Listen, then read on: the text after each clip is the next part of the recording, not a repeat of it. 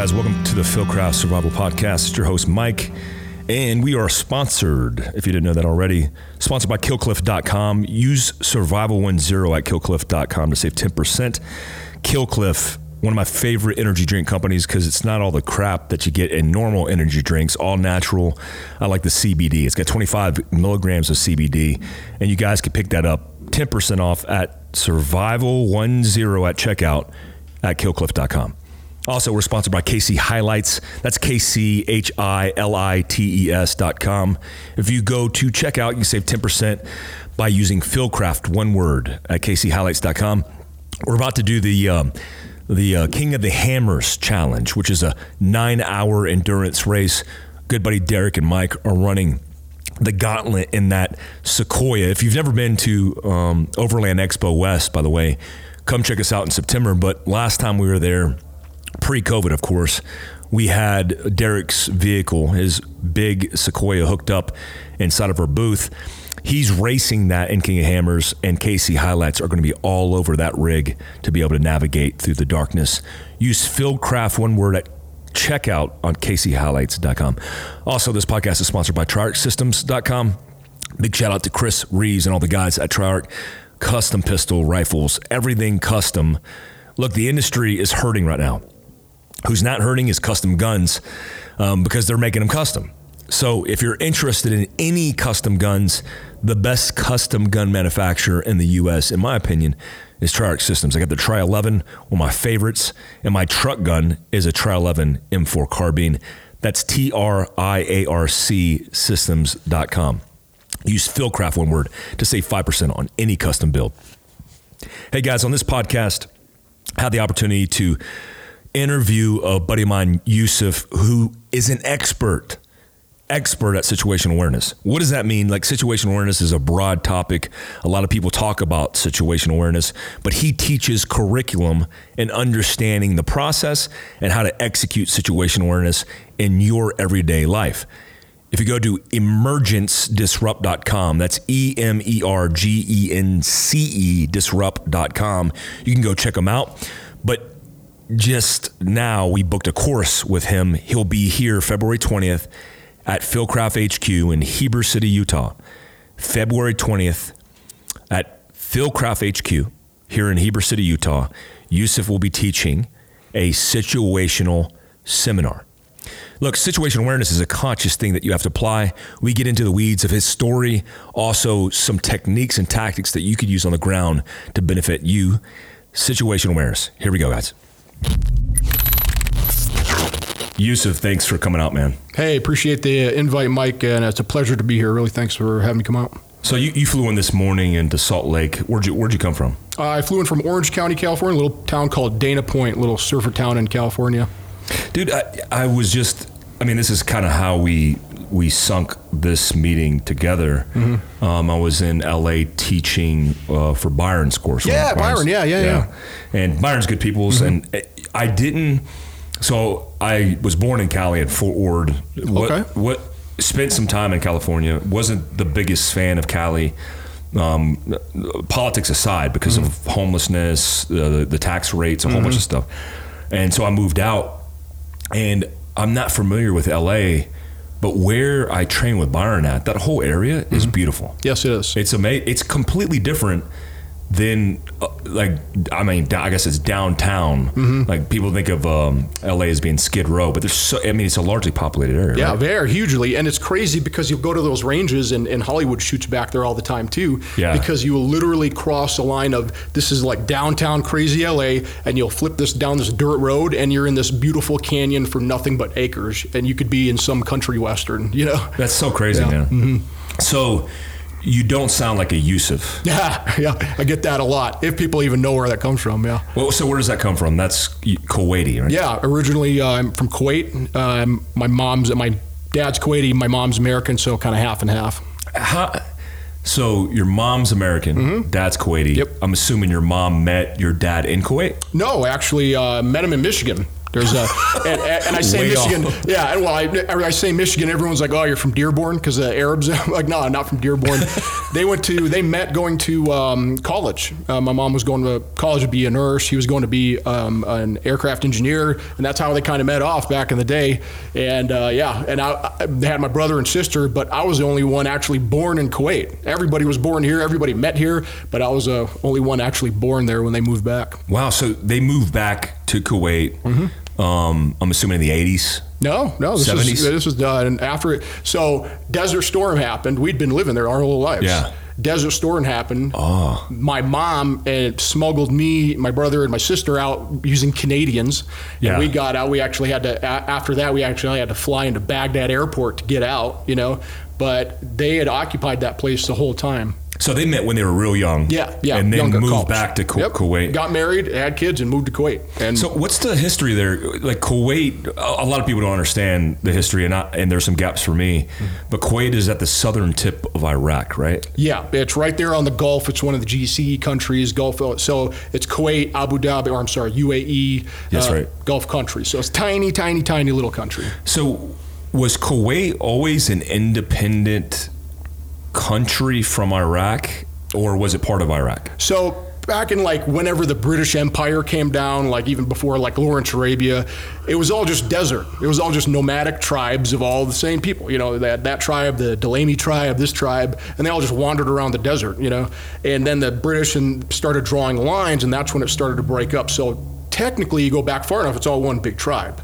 Uh, but no, by right about I think don't quote me on this. 40s 50s british said you know what kuwait? You're a podunk little little state. You got nothing going. You got dirt and nothing. We don't need you. So you're gonna you can be independent. And they're like okay. And then like five years later they found oil. Wow. so from there like kuwait's a country the size of maine. And it, if it wanted to it could like produce like 70% of the world's oil population or some crazy Wow. number So like they're that. super wealthy. super wealthy. Hugely wealthy. So the, that was, and we had just talked about it pre uh, podcast. That was the place that was known as um, um, Desert Shield. yes because it was the occupation uh, where we were staged in Mm-hmm. Kuwait, other places as well.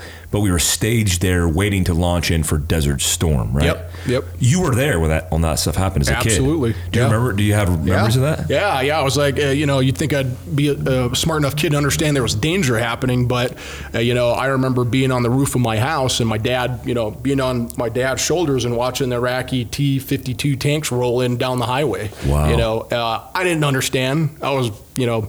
A very happy kid. I thought it was cool, you know, not realizing all this stuff. But yeah, we were there for about four or five weeks into the occupation, and Iraqis at, at the time, Iraq had like the third largest army in the world, so they rolled over the Kuwaiti forces like a speed bump. It wasn't even there. So wow. yeah, so we- so you guys had already contested the Iraqi.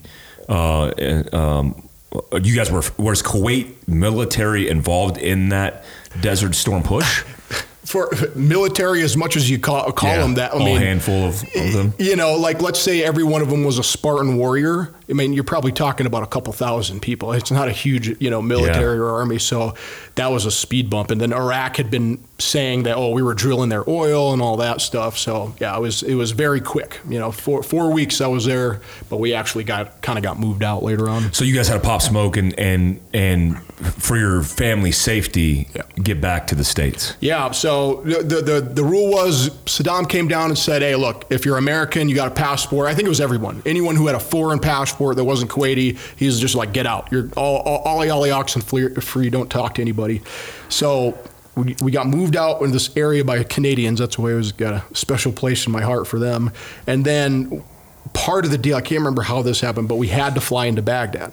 So here's my mom with, you know, Oh, wow. three kids. I'm young. I'm six, seven. I have no idea what's going on.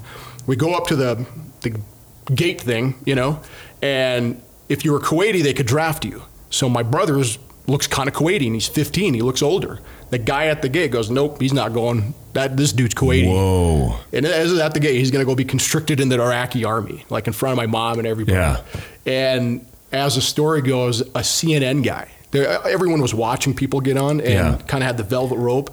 Allegedly, the CNN guy jumps over that thing and he sticks a mic in the Iraqi's face and he goes, "You mean to tell me you're not letting American citizens on the plane? This was the plan." And like Because he was dual citizen. yeah, and yeah, dual citizen. And I think at that time, the flight corridor, they're like, if you don't let those people leave, we're like, okay, you got something going on in Kuwait, but if you don't let the foreigners leave, we're going to bomb you into the Stone Age. Yeah. So he did that, and that soldier was like, uh, get on the plane, get on the plane. You know, Wow, man, So- that's crazy. that's how close it was. Yeah. Wow. Yeah. Mhm. And and if it, and I mean, it didn't work out for the Iraqi army Oh, in, no. in either war.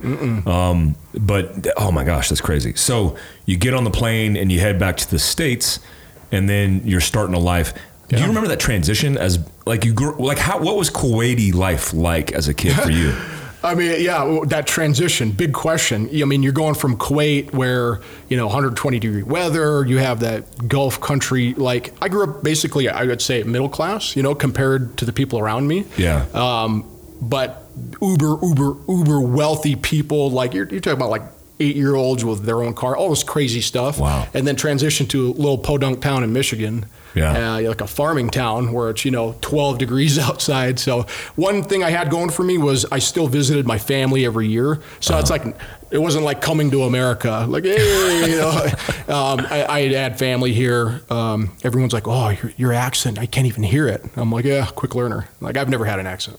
Yeah, yeah, yeah. Because you, you your first uh, language was English, I'm assuming. sort of. You know, Yeah. it's English. Yeah, it is English. But in our household, and this is not just me, man. This is other Kuwaiti. There's a ton of Kuwaiti Americans uh, and British Americans all through that Desert Storm time that got married and had kids.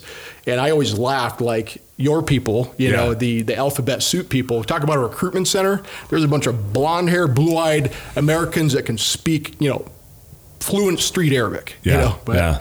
Um, so that would help the transition. But yeah, then I landed there and did first first grade, did uh, first year there while the occupation happened. So uh, it's funny you were talking about how like they asked you if you're in Dearborn because that's a huge Mm-hmm. Yep. Mm-hmm. um, uh, Muslim population. Did you growing up as a kid? I mean, this was post. I remember the movies of the '80s Mm-hmm. and even the '90s, early '90s. When I grew up, there was a whole bunch of movies like. It, it- we weren't very culturally sensitive, Mm-hmm. so we were made. Every action movie had the Arab guys, like True Lies. Yeah, yeah. That was in the '90s. The bad guys were the Arab guys. Mm-hmm. Did you experience any kind of that thing where you felt like, oh man, I, I'm. What what is this? You know, it's it's going through Michigan, being in a small podunk town in Michigan. This is farm town, USA. My name is Yusuf. You know, I have like I'm literally the fourth fourth uh, of four ethnic kids in this entire high school. Yeah. I joined the Marine Corps Infantry during, you know, uh, after 9/11, shortly Yeah. after 9/11, with the name of Yusuf. So you're expecting me to tell you all these horrible incidents of hazing and the Marines? Be, not a, never happened, man. That's awesome. And and I'm not saying. Maybe it's because I'm oblivious of it. Yeah. I think part of it's how you carry yourself. Yeah, yeah, You yeah, know, for sure. That's part of it. But literally nothing, man. You know, nothing my whole life, nothing overt that stands out in my head. Maybe it's because I don't look Arab. I don't know. But- Yeah, yeah. You look like a redneck from Michigan.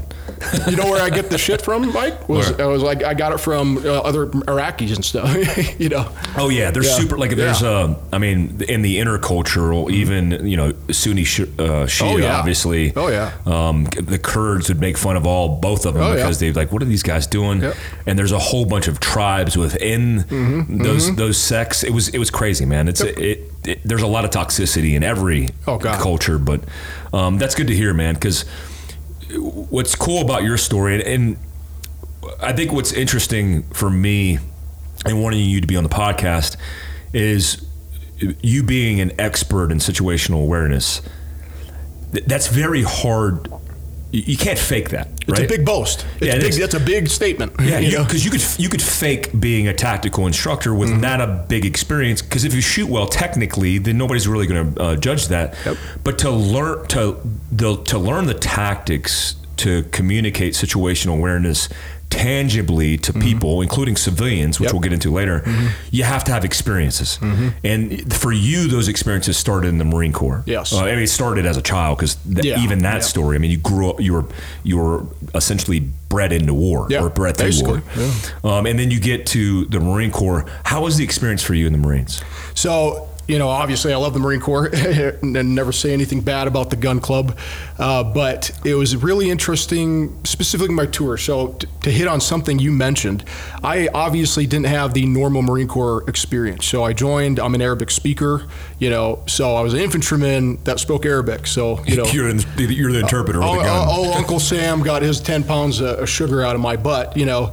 And it's funny because they'd use proper like Cat one or okay, like Cat threes, you know, the Iraqi uh, linguists who you know speak. And They're local nationals, right? Yeah, Cat local three. nationals or whatever. Or you'd have someone who's like someone who is like has a PhD in Arabic. Yeah. But they're speaking it at such a high level. Yes. The normal people when Yeah. you have a meeting, they're like, I don't know what he's saying, man. Like Yeah. I don't understand. And they'd have me, the dum dum, who I couldn't pass an Arabic test if, it, if, my life depended on it. They'll be like, "Hey, bring Yusuf in, man. I don't know what he's street saying." Arabic. Yeah, exactly. The gutter Arabic, you know. So That, that- so I- I'm assuming, did they ever use you as like the mole? Yeah, oh Yeah, yeah, yeah. yeah, yeah, yeah. yeah, We did uh, some interesting stuff. Um, we we do stuff every once in a while, and our, we'd we'd raid or do something, and the phone would ring, and I just hear people would be yelling, "Get Badu, the phone's ringing!" So I'd run over to the phone and answer that thing. I'm like, "Yeah, oh, what's up, Jim? What's up, brother?" And you know, I'd crinkle paper paper in it. I'd just talk to them. They'd usually get pretty savvy really quick. Um, there were instances. There was one time uh, we were outside of Fallujah, um, Karma a little crappy town outside of Fallujah. It was really high intensity. This is about The name of the town is Karma. Karma. Yeah, yeah, yeah, yeah, yeah. It's literally Karma. love that. Yeah, and it's where all the squirters left Fallujah and ran in there. So we're we're there, and my captain, who I will not say his name, but Captain comes up with a good idea. This is like middle of downtown. Like, hey, we'd taken the school, and there are a bunch of dish dashes and nice dress wear. And the thing, he's like, Yusuf, check it out. We need to do a patrol. So we're going to have the patrol going down the street. You're going to put this stuff on, and you're going to parallel. And at first, I was, I'm a Lance Corp. I'm like 19. I'm like, hell yeah, give me a give me a nine, man. Let's Viz. do some Jason Bourne, you know. And he go, I'm like, yeah, I'll just trail behind. He goes, no, no, no, you're going to be a block over. We need to see whatever. I'm like, well, who's coming with me? And they're like, no, you're going to be a block over by yourself. I'm like, are you kidding me? So I don't say anything. I'm 19, Yeah, you know, I'm a Lance Corporal. Roger that. Roger that. You know, I'm, I'm thinking I'm Jason Bourne, and my first sergeant like walks in and he and he's looking at me and he's looking at the captain. And he goes, "What's up, sir?" And he goes, "Check this out, Gunny. You're gonna love this." And he explains it to him. And he just looks at me. and goes, "But dude, get out." I'm like, "Roger that." And the first sergeant just lit into me. He's like, "Are you friggin' kidding me?" Like Geneva Convention, like all this Dude, stuff. oh, yeah. all sorts of shenanigans. But yeah, you know, ain't cheating, ain't trying. So you got you had uh, good experiences in the Marine Corps, and then learned a lot through war. Um, what's the decision for you to get out of the Marines and do something different? Yeah, so let me rewind before that because it gets even wilder. Is I got I did get out of the Marine Corps. I got out. I did my I did my four years, I- 02 to 06. You know, Mm-hmm. got out. Okay, but everyone knows when you sign four years, you got to sign the four years IRR, inactive, ready reserve. ready reserve, yeah. So, which you know- means for people listening to this, that's like you're on call, but you don't have to report. Yep. But that means you're available for war anytime. Yeah. yeah. And technically, and like you're a civilian. You Yeah, have yeah, yeah. nothing to do with anybody. Yeah. And like the last time they used this was probably Desert Storm. Yeah, Right? yeah. Okay. So fast forward, I've been out living, I'm working for Ford in Huntington Beach, California. And my wife calls me freaking out. The Marine Corps sent you something, it's official, blah, blah, blah. I gotta come home. I'm like, nah, it's a muster sheet. It's a muster sheet. So we all have a laugh. It was a muster sheet. Two months later, same thing. She's freaking out. You need to come home. Marine Corps sent you something, blah, blah, blah. I'm like, it's a muster sheet. And she's like, there's a boarding pass in the package. They've sent you a plane ticket. And I'm Whoa. like, I've been gone from the Marine Corps a year and a half. EAS gone. And I come home, original orders and a plane ticket. Get your ass to Missouri. You've been involuntarily recalled. Really? Yeah, so- I've never heard of that. Yeah, I know most people haven't. most So people you, uh, haven't. this is I'm assuming seven, eight, uh, uh, 2007, 2008 time period. This is so. My original contract was 02 to 06. I got out in 06. Was recalled in, in like middle of 2007. Barely a year and a half. This is after three tours, three combat tours. Barely a year and a half. They said, "Come on back." So, um, uh, just for historical purposes, because I, I was at war during this time period a lot.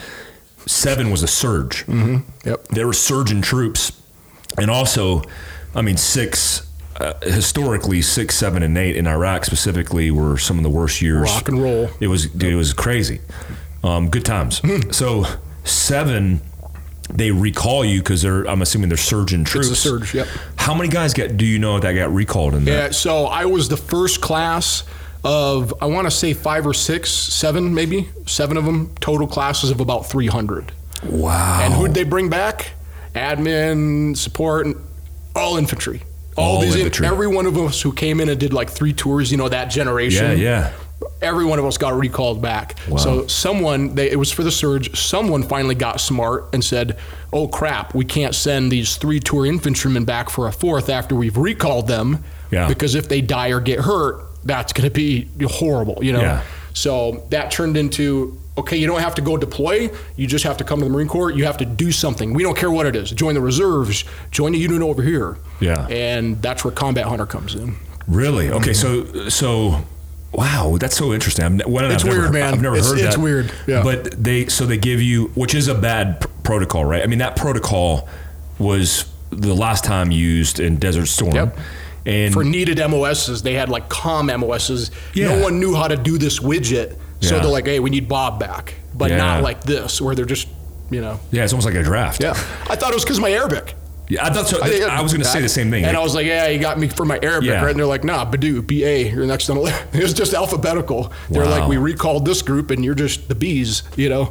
They're like, you speak Arabic? I'm like, no. no Did they make you have to do a retrain or anything? Yeah, we get we get to Mobcom, Missouri. We get a check-in list. This is complete civilians, man. Goatees, beards. I'm pretty sure a quarter of the people there were you know on some type of drugs. You know. Yeah. People been out. You know, and they come up with a checklist, and it's got all these things. They're like, look at block two A in the checklist, and I had like admin, HIV, all this.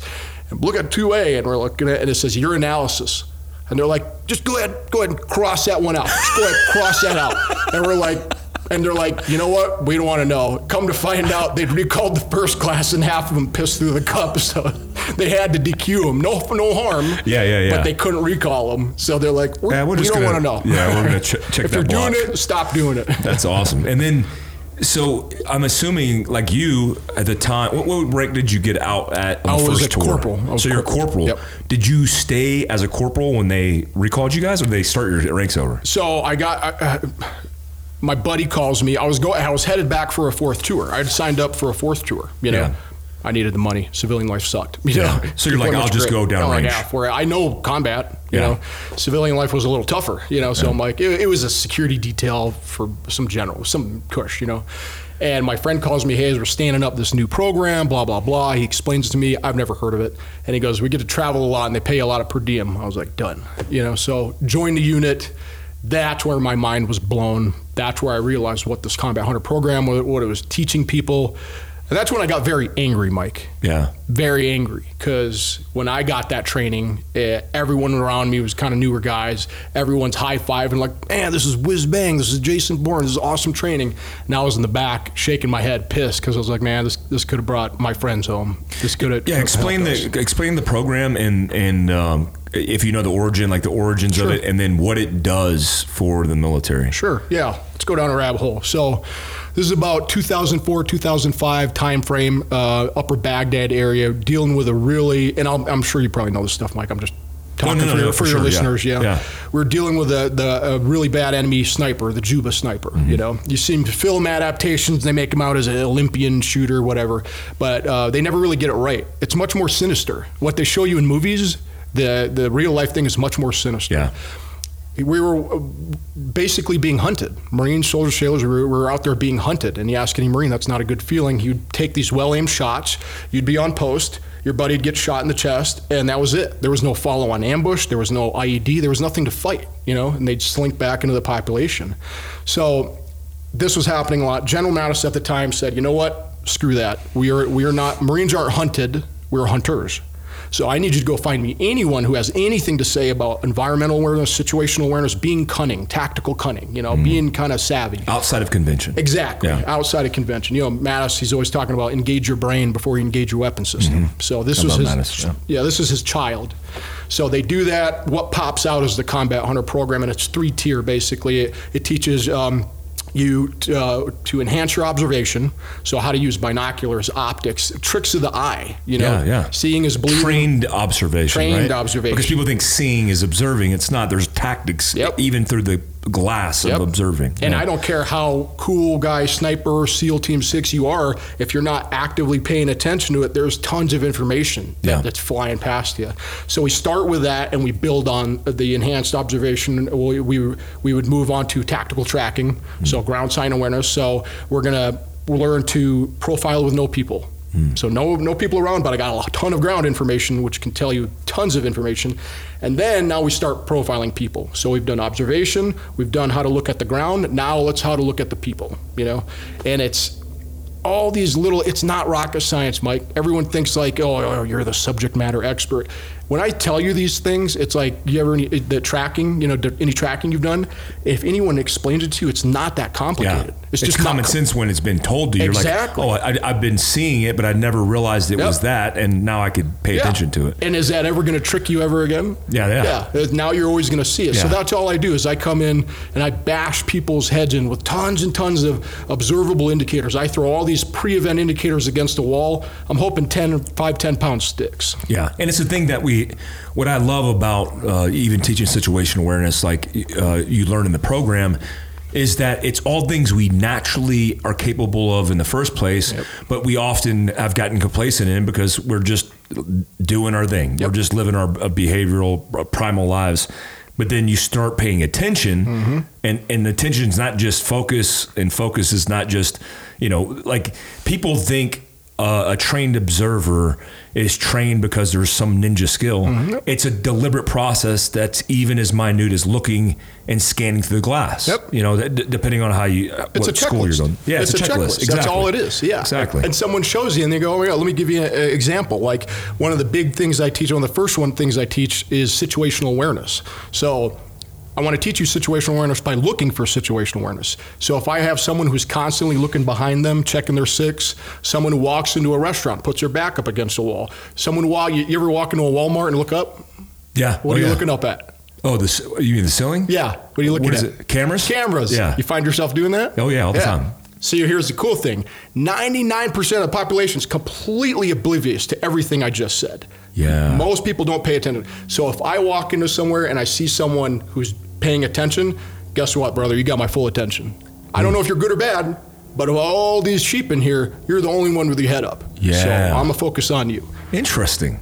Yeah. It's, so it's Not somebody, rocket science, though. yeah, it's somebody know? somebody who's fitting outside the pattern. Mm-hmm. Because I what I've when I teach situational awareness, like I tell uh, people who who are trying to understand these processes, sometimes think like when you walk into a room and uh, you scan they say oh you scan everybody's hands because mm-hmm. that's the the potential threat and then you do that and then you that's that's step 1 and then mm. step 2 is you move to the corner and then mm. you look at the the glass. What i've realized in my own behavior is i'm doing that as part of my routine now mm-hmm. naturally. Ooh. so i'll go in Autopilot. and, and I'm on autopilot, and so it's not a very conscious thing. Meaning, I, I don't have to Yeah. be uber focused, but I'm doing it passively, mm-hmm, mm-hmm. which is allowing the people around me. Um, I would one, I'm not giving the behavioral indication that I'm mm-hmm, doing it, but two, I'm not making it inconvenient for the people around me. Yeah. And what I tell people is, like, if you're the guy and you want to impress your girlfriend because you're like, yeah, I scan everybody left to right, and then I sit in the corner because you know I got to be, I got to look behind you to watch your six. Yeah. Then that's one thing. But it, you, what you want to do is you want to make these things uh, seemingly passive to where you're not standing out of the pattern. Yeah. Because then if you are, then you're like you said. What we're looking for in counter surveillance is like, oh, it's very easy to identify who the cool guy is Yep. or who the bad guy is. Yep, yep. Which is which is crazy. Yep. Let's so. I didn't realize. Uh, me and Kevin Owens have actually done a mission to target the Juba sniper. Like we actually. Are you kidding me? Yeah. No. Swear Are you shitting me? No, we did it. Whoa, this is a small world. It was Whoa. it was me and him were doing a lot of counter sniper stuff in uh, 05, 06, and 07. But um, um, we we are actually the sniper element that was the handoff with Chris Kyle's sniper team. No kidding. So we were doing the same mission sets, just on opposite rotations. It was kind of inter- I think interesting. I'll, I'll, I'll say the name offline, but I think some of you and me probably know some of the same people. Oh, absolutely. Yeah, the guy who shot Juba. you oh know? yeah, yeah, yeah. I lo- my. I don't know if you ever seen it. I don't know if it, it, it's classified. I saw it uh, down range, the, the PowerPoint Yep. of, of him uh, smoking that dude. Yep. Uh, I so when when you look at that, I didn't realize that program was started in the origins of that. But it sounds like to me similarly to the Army's uh, asymmetrical warfare group. Yes, yep, yep. This idea of creating like a consultation outside element to Yep. be able to teach um, something unconventional, right? Because when you're in war in a routine, you often because you're looking down at the ground, uh, figuratively, you don't you're not able to adapt to the next threats. Yep. So having the AWG, having the hunter program, you're able to do that. Exactly. Did you see yourself? Uh, did they task organize you guys to be able to? Um, to act in that role and position, so you're able to talk to commanders, able to talk to platoon leaders, to, to gunnies, to be able to educate them on this skill set. as much as they wanted to be educated. Um, Yeah. Here, it, it- with the thing with the military, that I'm sure you know, it's like everyone like combat hunter was like for the infantry. It's made for the infantry you know? And then like we'd have sf guys and uh, you know, marsoc guys want to get it but they ne- never had time. So if you had a commander that knew about combat hunter and what we did he'd be all over you like he'd be in the back of the class the entire day. This is a captain colonel. I've had a colonel sit all day taking notes. You know colonels got better stuff to do. Um, when they didn't have any education they'd be like what? Tracking? Yeah you're not a native american. Go away. You're not going to that crap you know? I need you to go to the humvee course. So it's like So there were some guys that were close-minded to the, to the uh, it was a PR thing. yeah. Combat Hunter and the, the and the things we're talking about are not just you know Mother Marine Corps things. You're talking about you know emotional um, intelligence, being able to you know scan people. Let me give you an example. This is, this is a good good military one. I go and I start establishing my baselines on a ville. I'm going in this village all day, and every every time I go in this village, they hate my guts. They hate Yusuf. They hate Marines. They hate America. Kids are doing this. They're doing all that. But I keep going back, and that's the same thing every time. I've established my behavioral baseline for that town. So what happens when I go in this fifth time? Everyone's doing their thing, pointing their thing, but I got one guy in the back smiling and waving. That's my problem. That's where I stop the truck. And like, these people are playing by the rules. Come here, chucklehead. What's your problem? I want to talk to you. You're the needle in the haystack. Now, everyone else here is following the rules. They hate my guts, except you smiling, waving. Yeah. So to try to get the Marine Corps to think like that in a, out of it, it's tough. Yeah, because that's thinking outside the box, right? way outside the box. Yeah. Yep. Um, how many years did you do that for? Uh, a total of ten. Total of about ten years. Yeah. Wow. So you really committed to this. brother when when you when you hear the information and people tell you like my passion you know i have passion because I, it came that my passion comes from a bad spot from Yeah. being angry like i said earlier like this could have helped people Losing teammates. losing, losing guys and and so for me it's like i hated that feeling i still hate that feeling so i'm, I'm gonna do my damnedest by hook or by crook so no one ever has to feel that feeling yeah so Wow. that's what keeps it going I see. I love that. I love. I mean, I'm driven that way as well. But when you're driven that way, then it's like being mission focused, where you you are setting everything up to benefit other people, Yes. right? So because I mean, it's all about um, giving back, and so you do this for a period of time, and then you get to a point where you realize.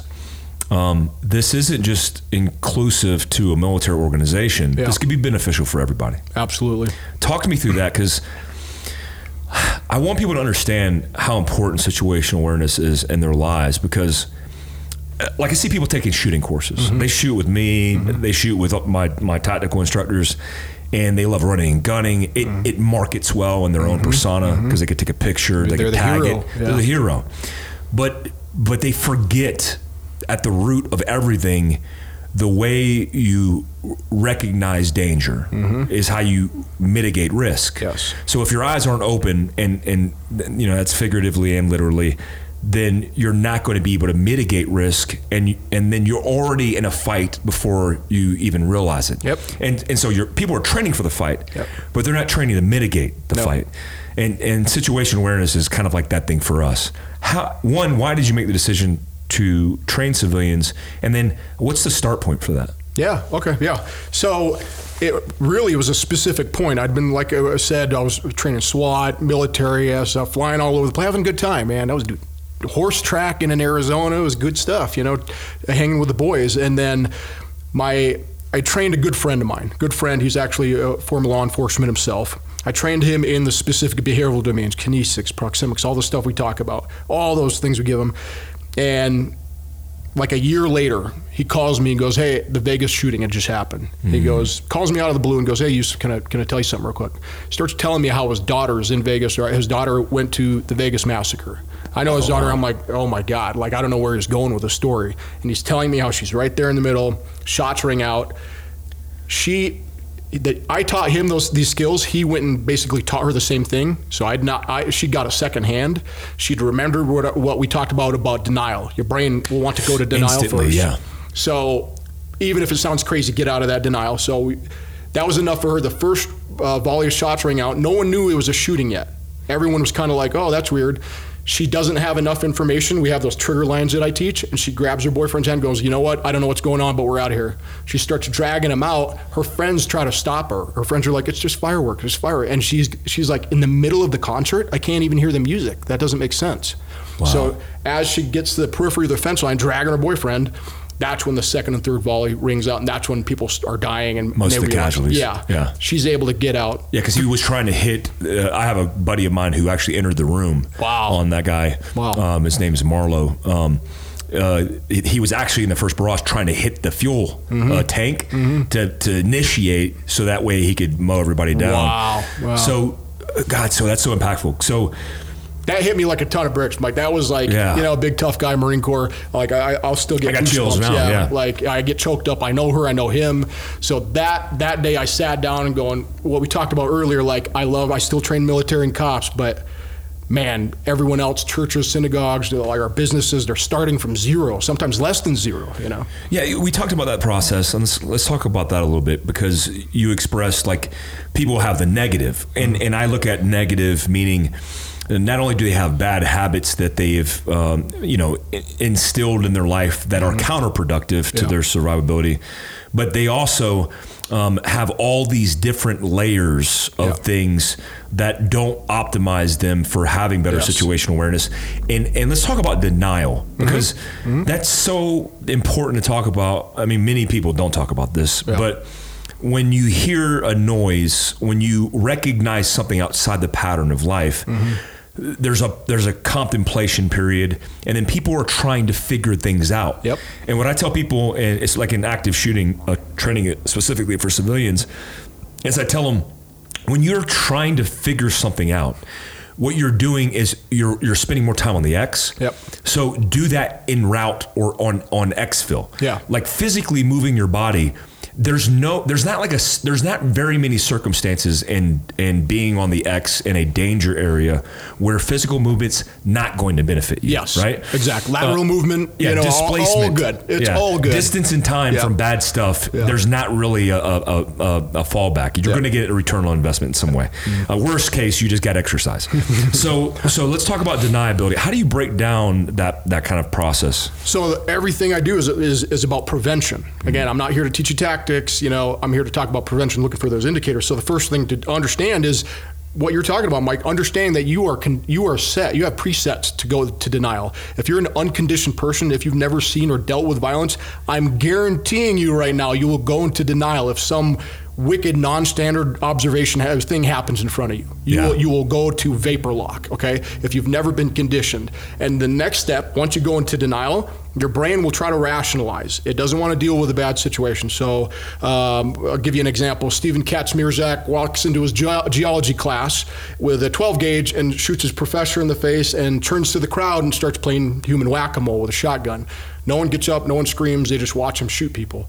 He gets up, uh, he gets uh, last round on his gun, puts it up under his chin, and he ventilates his brains. Then everyone gets up and runs screaming out of there. They after they, they talk to the witnesses, grief counselors. What do they say? Hey, why don't you run? Why don't you get up? You know, well, I thought it was a test.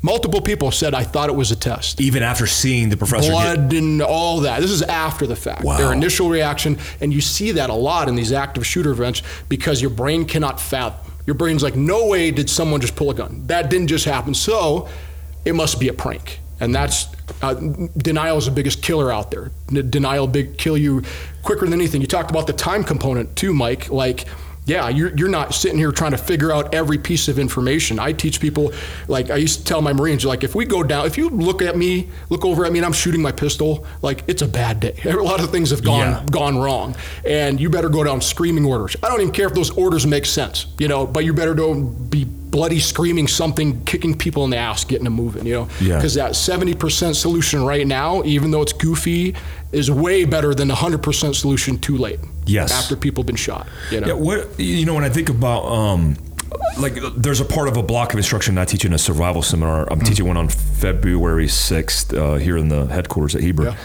Uh, there, there's a a component I talk about where this rationalization. Like I, I use the example of um, when you're in bed mm-hmm. and you're with your spouse and you're and you're sitting there and you hear a noise mm-hmm. down the hallway in the kitchen and then you write it off. Like most people write off that mm-hmm. noise, even though they've never heard that noise maybe before. They go, "Oh, yeah, it's the dog," Yep. and then you know, the maybe the wife even goes, "Honey, you're gonna check on that?" Like, no, no, no, like. Oh, it's a dog, and she's like, and I just jokingly say, we don't have a dog, right? Because Yeah. people, Yeah. because people rationalize whatever they want to rationalize. Uh, in that circumstance, I think it's because they're lazy, Yes. right? People don't want to get off their ass. Yep. What is the what is the what is the tactic that you implement in place of the absence of um, of uh, you, you now you have the understanding that you're going to try to rationalize. Yes. you're going to go through a denial phase. Mm-hmm. do i replace that contemplation with action? What is the tactic to be able to be offensive in that? You replace that with a question okay? Well not or not necessarily a question but a statement or something to think about. This is what i tell people. There's a bunch of stuff you can do but this is the easiest way to look at it. Stop explaining away other people's behavior it is not your position to explain away some strange behavior or some type of anomalous behavior. If you're out in town and you're observing your scan, you're walking around, and something raises up on your personal Richter scale, till you go, huh, that's funny. What first thing people want to do is what? Oh, that's probably he's probably just um, delivering something. He's probably just dropping off. Oh, he's probably a parent of the kid. Uh. That's another form of denial. Yeah. So stop trying to explain it away. In fact, if you're in a position, if you see something strange like that, be like, "Hey, what's up, man? How you doing today?" Big smile on your face. You know, do a little contact. See how, how their day is going. You Yeah. know. But that's the biggest thing you do. Stop explaining it. That's where 99% of the people is fail. Like I, I teach people establish baselines, hunt for anomalies. Now it's time to make a decision when you find that anomaly. My biggest disconnect, and this is military, this is cops. I've seen some some gnarly snake-eating dudes establish a baseline in a mount town. Spot my, you know, suicide bomb or whatever I put in there, my anomaly only based on behavior, not Yep. like a wire sticking out, you know. And then this, they get stuck. They uh. see the threat and they're like, "Hey, team leader! Hey, team leader! I got something. Come here! Hey, hey! I need you to see this." Or they're trying to wave. You know, they're Yeah. trying to like, you know, call a friend. they want affirmation And that's when I go, whatever my anomaly is in the town, I'm like, hey, go blow him up. Go blow him up right now. And I blow up and they're all butt hurt. Yeah. And in the debrief, I go, why'd I kill you? Well, let's get to the decision point because uh, is that, I mean, that process, I'm assuming, depending on the circumstance, um, you're not afforded a lot of time. No, no, right? no, no, no. So when when you get to a decision point, what types of decisions are right decisions? I mean, it, like I know there are things that people could do. Like I, we talk about in everyday carry, like if you're if you're looking and trying to perceive a threat, um, and you're waiting to the point in which you're waiting to perceive an immediate threat, you're messing up your the tactics because if you identified a guy who stands out for the wrong reasons and then you're waiting into the point until he gets in front of you and threatens your life Yep. to draw your pistol you've missed 10 different steps ahead of time. How do you how do you uh, communicate or teach um, the right decisions to be made? Checklists. It all goes back Hmm. Like to an emergency procedure, Emergency procedure, and keep it grouped in. Not only you're asking me like, hey, what should uh, what should my decisions be? Not only do you need to ask that, but how many decisions do I need to be thinking about? Hmm. Your brain can only recall a limited amount of information at a time. In non-stressful environments, like right now, you can recall about seven things, Mm-hmm. give or take. Stressful, like if I you know set something on fire, that dumps to about three. Wow. So you know when your weapon has a malfunction, what do you do? Yeah. Tap, rack, bang. Yeah, you yeah. know? You follow, Uh, uh, yeah, when you're when you're on fire, what do you do? Yeah, stop, drop, and roll. roll, When you're in trouble, who do you call? yeah 911 911. Most people would be saying Ghostbusters right Yeah, now. yeah. So, so keep them grouped in threes. Whatever your decisions are, I can't tell you exactly what Ah. they're going to be, but you want to keep them grouped in threes. I'll give you a military example. When I teach um, guys going forward, and don't even freak out on me right now, I'll teach them your decision making is kill, capture, contact. Yes And people are like, "You're teaching our military to just kill, see an anomaly and kill." It's like, no, no, absolutely not. Okay, why I'm teaching them that decision making. I baseline, I do all the stuff I teach people, and I observe an anomaly, and it might be a threat. I I don't know if it's a threat, but it's an anomaly. I want to start at, at you know kill, be able, be prepared, not shoot the anomaly, but bring my weapon up, be prepared to deal with a deadly threat. Be positioned. Be positioned. Okay, uh, what do I got here?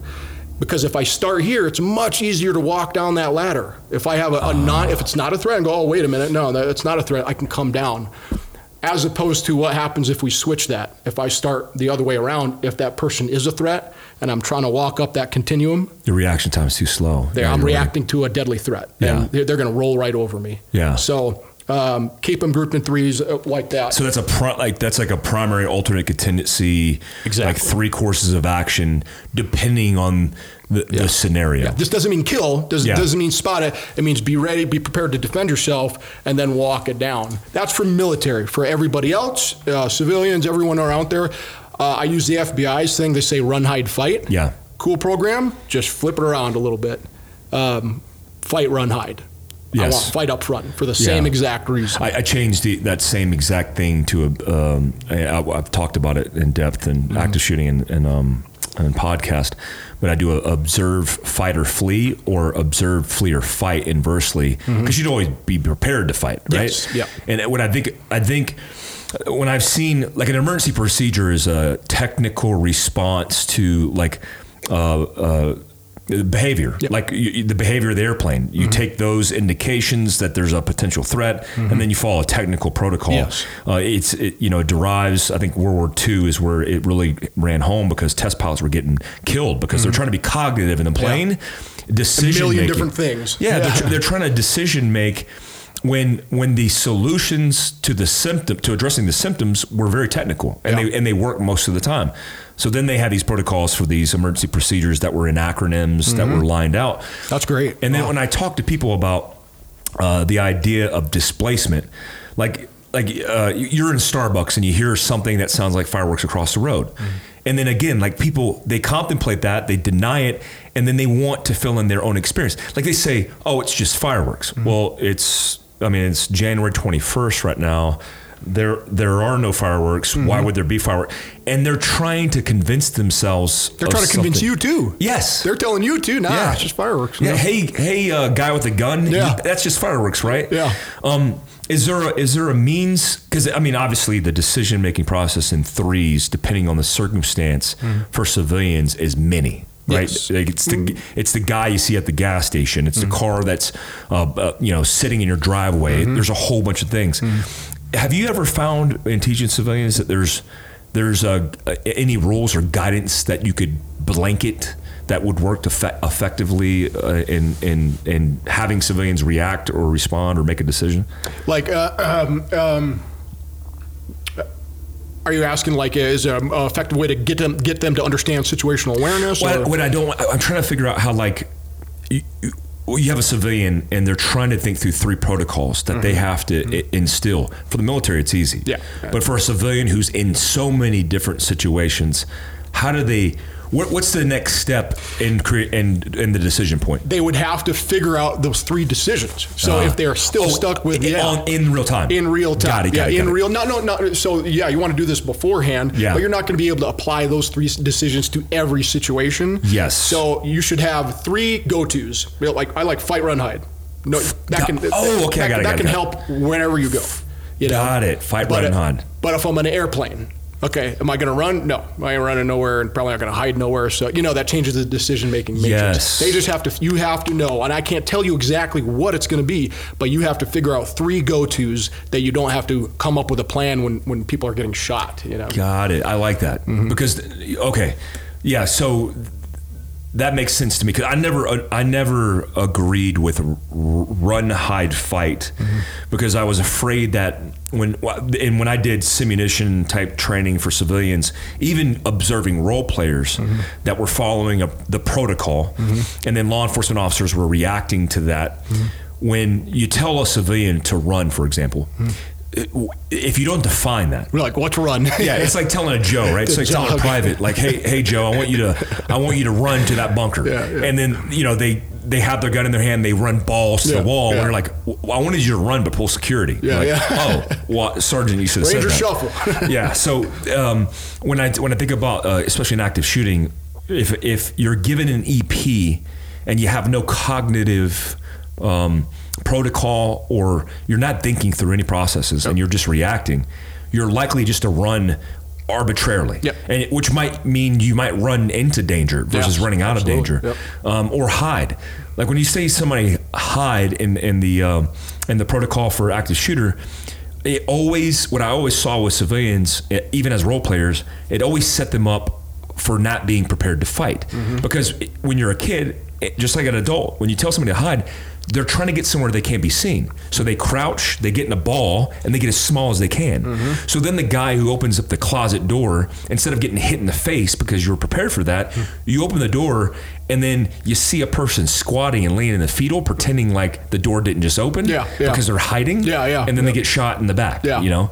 Um, is there what what are some other processes in, in situational awareness that you've seen effective for both mill and, and civilians? So once once you get down the rabbit hole, so what I do now that I'm I, there's only one of me, so I'm I can't I, I did the one man band and I'm still doing it traveling around, but I, I stopped doing it and I started teaching people to be instructors of the stuff I'm talking about Cool. because I just can't teach enough of this stuff. Everyone's clamoring for it. The demand, um, you know, it used to be corporations, businesses, you know, guys like you want to teach them tactical stuff, and they're like, ah, you know, we're kind of a corporation. Those people are listening right now. Yep. Those people are like, what you got? You know, stop the bleed, active shooter, bring it down. So I started developing. Got about 400 instructors right now.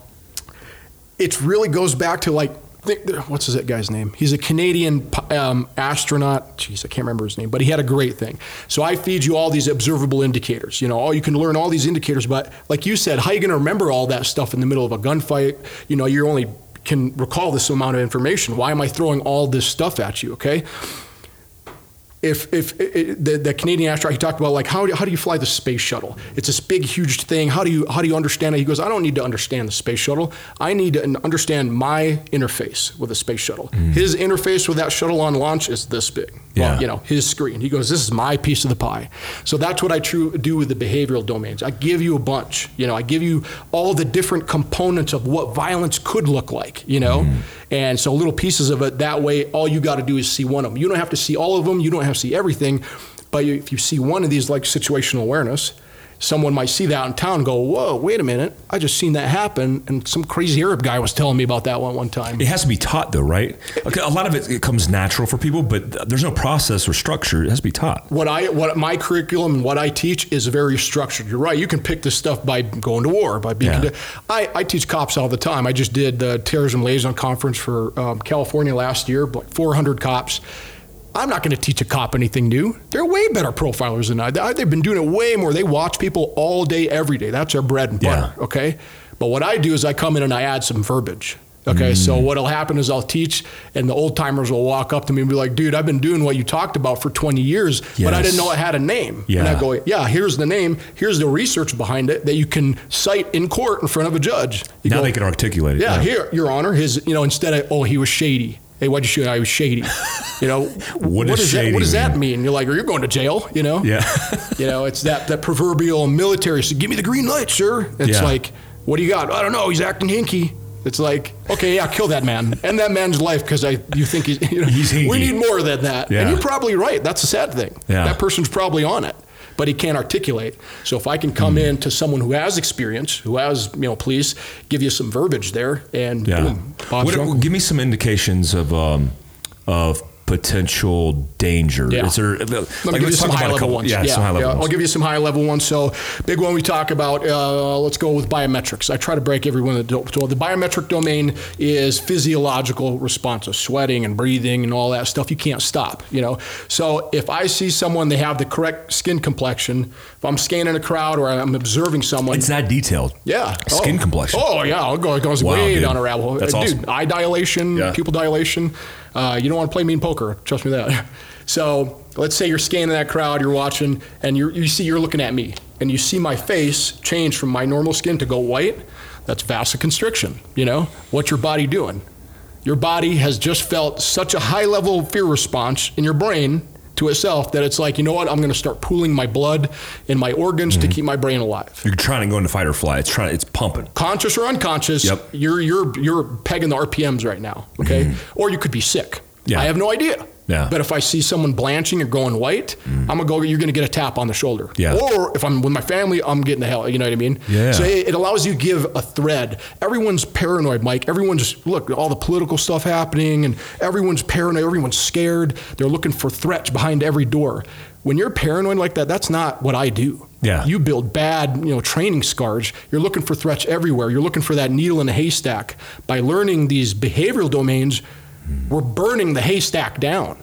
You know, when you go to a mall, the baseline of mall, when you walk in and start, you know, analyzing behavior, 99% of the people should be playing by the rules, shopping. They shouldn't be overtly, you know, uncomfortable, blah, blah, blah. So, want to come into a room, 90% of the people figure out who's playing by the rules, and now we can usually paint those people out and now focus on the 5 10% that are not playing pacifying behavior or whatever or maybe blanching so that's how we get that um, pacifying behavior any type of self-touch i know your listeners can't see this but rubbing the back of the neck cleansing of the face cleansing of the hand any, any type of ticky self-touch i don't again i have no idea what's going on in your world but I can say for sure you are having a, a, a higher level threat fear response. Something Yeah. bad's happening with you. Yeah. So if I'm a cop, I'm a security guard, and I tap you on the shoulder, I'm like, hey, what's up, Mike? And you turn around and you're like, yeah, what? I'm having a bad day. My wife left me. My dog has diarrhea. Okay, I get it. You know, sorry. But if you turn around and now I got pupil flash and I look down, I get a little bit of shake, and all of a sudden you're ans- not answering my questions, you know. Yeah. Lip quiver. Do, am I saying, am I going to Goldberg this guy and take him down? No. But do I- have a piece of thread now? Yeah. Yeah, I got a little piece of thread. And what happens when you're pulling that piece of thread long enough, things start to fall apart. Yeah, Like and- cover stories and, and, and you're and you're and for people who are listening to this, like these these elements, like I always tell people about behavioral indications, is it it doesn't it doesn't mean ca- catastrophe. No. but what it means is one, you're conscious because you're paying attention. Yep. and it, like the the structured. Let's just call it game of staying in the game Mm-hmm. is part of the way you maintain situation awareness. When you check out, it, deliberate or not, you're accepting the risk Mm-hmm. Yeah. because now you have no skin in the game. Yeah, Because- absolutely, yeah. Yeah, you're not. You're sitting on the sidelines. You're just going to wait to see what happens. Exactly. Um, there, I was actually pulling out right here uh, at this intersection, which is uh, out the window where we're sitting, and I was taking a left on this highway, and I was dicking with my phone. I mean, I had a mount, a magnet mount system, and I was kind of uh, putting on nav. And as I w- I went to depart, I always check intersections mm-hmm. consciously because uh, that's when the majority of accidents happen. Is that mm-hmm. somebody running a red lighting and t-boning somebody else? Mm-hmm. So the car in front of me creeps forward, and I look, scan left and scan right as I typically do. And I scan left and I see a car coming full bore. It's going mm. 60. This is speed limit here is 55. It was mm. going over 55. And she barrels through the red light. Mm. And then it's almost like I was like, oh, trying Yeah. to reach to that Yeah. car. Cringing. Cringing. Yeah. It's And going to be bad. T-bones the car in front of me. So luckily she T-boned. She never hit brakes. She never skid. She never saw the the vehicle. You could tell in her face that she got spun around. But she hit the left quarter panel of the uh, front of the car, which is the engine block, um, which spun her out of control, but didn't kill the people in the car. If she would have hit their door jam, more likely they would have killed at least Yeah. the driver. But she hits that that they both spin out. They're both injured, but a fire truck was in the intersection. They pulled up. Um, I don't know how this happened, but he was literally sitting at the intersection. He drove ten feet, put on his lights and lights, and then made a call on his radio. And I knew they had it handled Yeah. medically. But I, I I reflect on that, going, that guy was oblivious to anything that was going on in his world. Mm-hmm. His interface, like you said with the astronaut, mm. was literally the steering wheel and a you know a degree in azimuth on his windshield. Mm. He wasn't paying attention to anything outside of that, mm. and lost situational awareness and paid for it. Yeah. Now, and and that's the game that you play when you just don't pay attention. Yep. But what I love about your program is there's instructions. Yes. There's there's actually a- Checklists. a- yeah, there's a checklist. There's a tactic Yeah. to actually being more situational aware. Um, uh, wrapping up here, uh, trying to stay under an hour. What is what is if you had to give like a broad uh, word of advice for Yeah. somebody who wants to be more situation aware? What, what would it be? Yeah. Look, I, I've been doing. I, I will continue to do this, Mike. I will fly all over. I will sing this stuff from the rooftops. Not because, not only because I'm passionate, not because it's cool training, because I know for a thousand percent fact it works. It saves lives. It brings people home. So I'm going to keep doing it. All right. Problem is, I'm running into so much business right now that I'm dying. Okay, I cannot handle it. All right, so my idea here is to to basically, you know, like the Boy Scouts were in America back in the day, or Yeah. like you know, you know, a high school had a shooting club, you know, Yeah, yeah, a shooting team where you had these community-based kind of mm, grassroots neighborhood watch thing, to where I have a crazy me. In every town and community in America. Yes. We got 400 safe instructors, and, and I'll give you the link, and we'll have a link to it. But that's where you go to learn these skills and give them to our churches, our synagogues.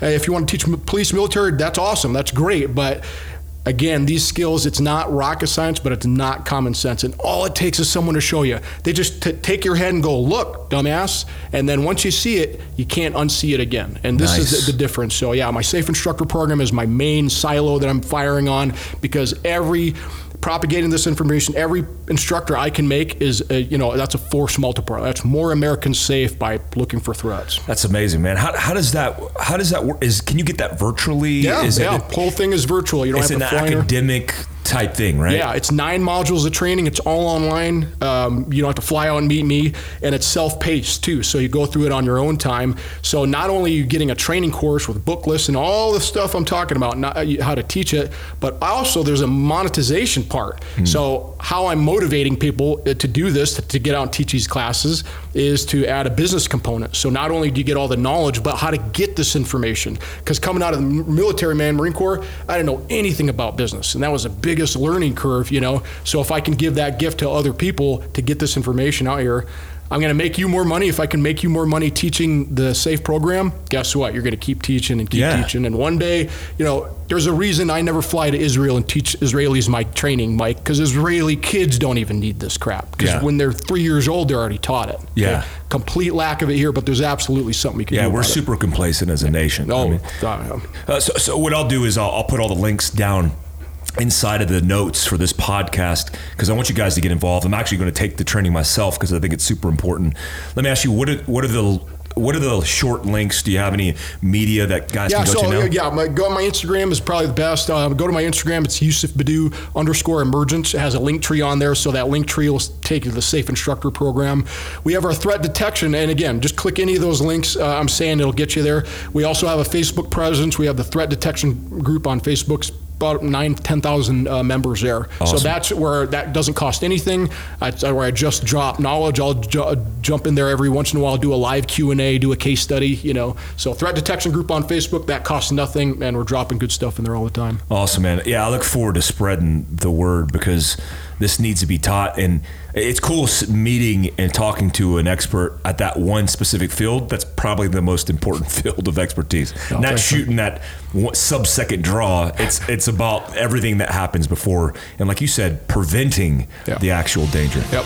Yep. Thanks so much, Yusuf, for coming up on. No, thanks for the invite, Mike. It's been great.